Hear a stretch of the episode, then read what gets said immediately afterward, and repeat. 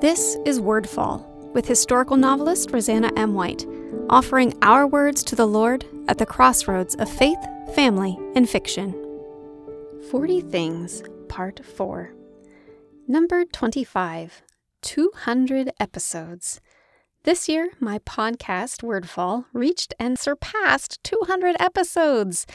I ask in my blog post if you've given it a listen, but if you're listening to this podcast, obviously you have.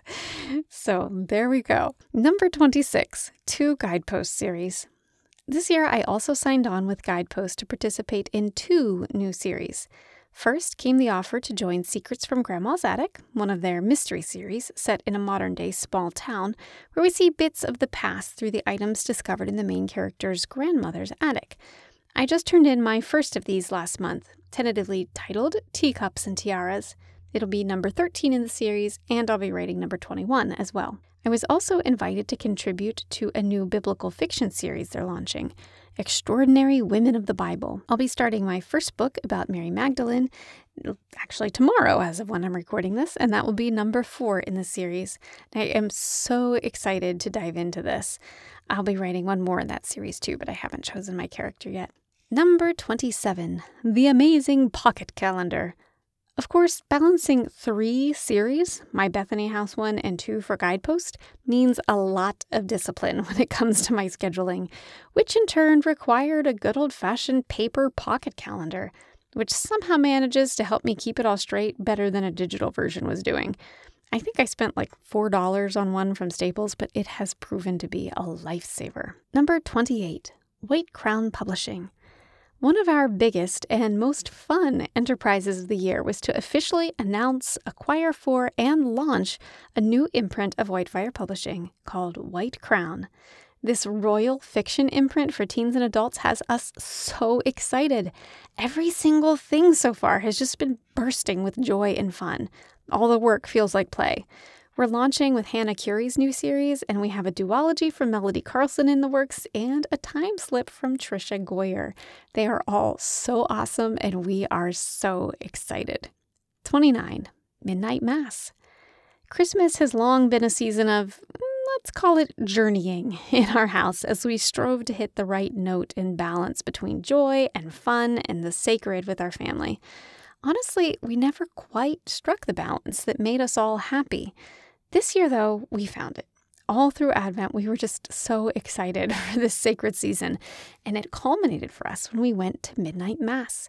We got to welcome the Christ child's birth with beauty and joy, making him the true focal point of our celebration. Number 30, HiLo chips. One of the things we did miss on keto was chips. There is something about crunchy, salty snacks that David and I have always loved. But finding a low carb chip, yeah, tricky. No potatoes, no corn, which leaves you with what? Well, that was the question.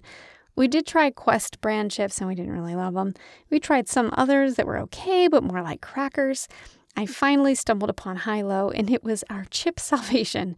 They are an almond flour chip, but they're really thin and crispy and the seasoning tastes great. So, yay for an alternative to our favorite snack. 31. Bible in a Year.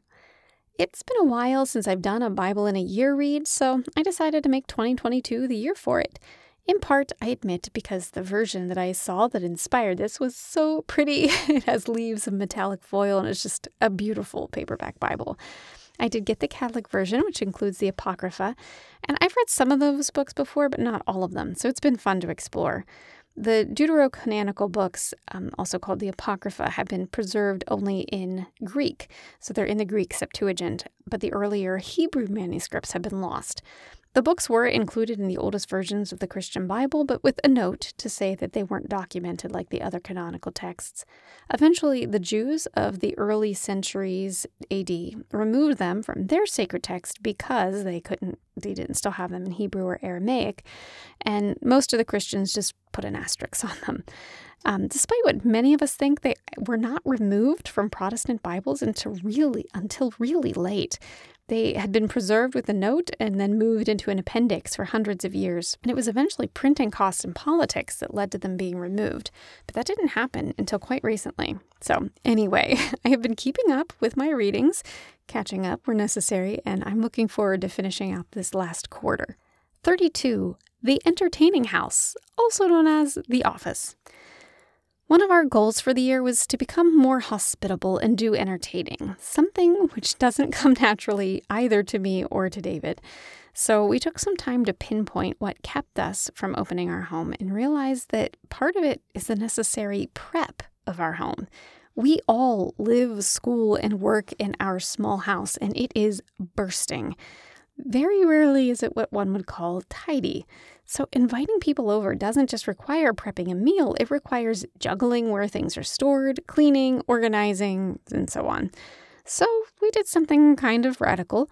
We took our office, the house we used to live in, and set it up for entertaining. We bought a table that collapses to a desk but then expands to a full table that seats eight, which is super cool, by the way.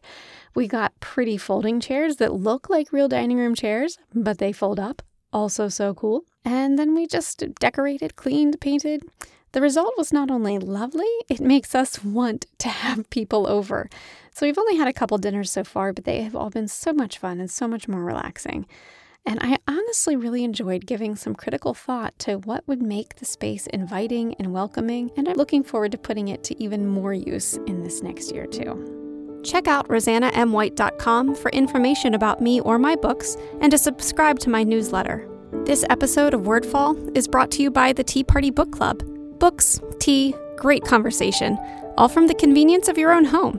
To see what this month's book is and to reserve a seat, go to roseannaMwhite.com and click the Tea Party Book Club tab or follow the link in the show notes.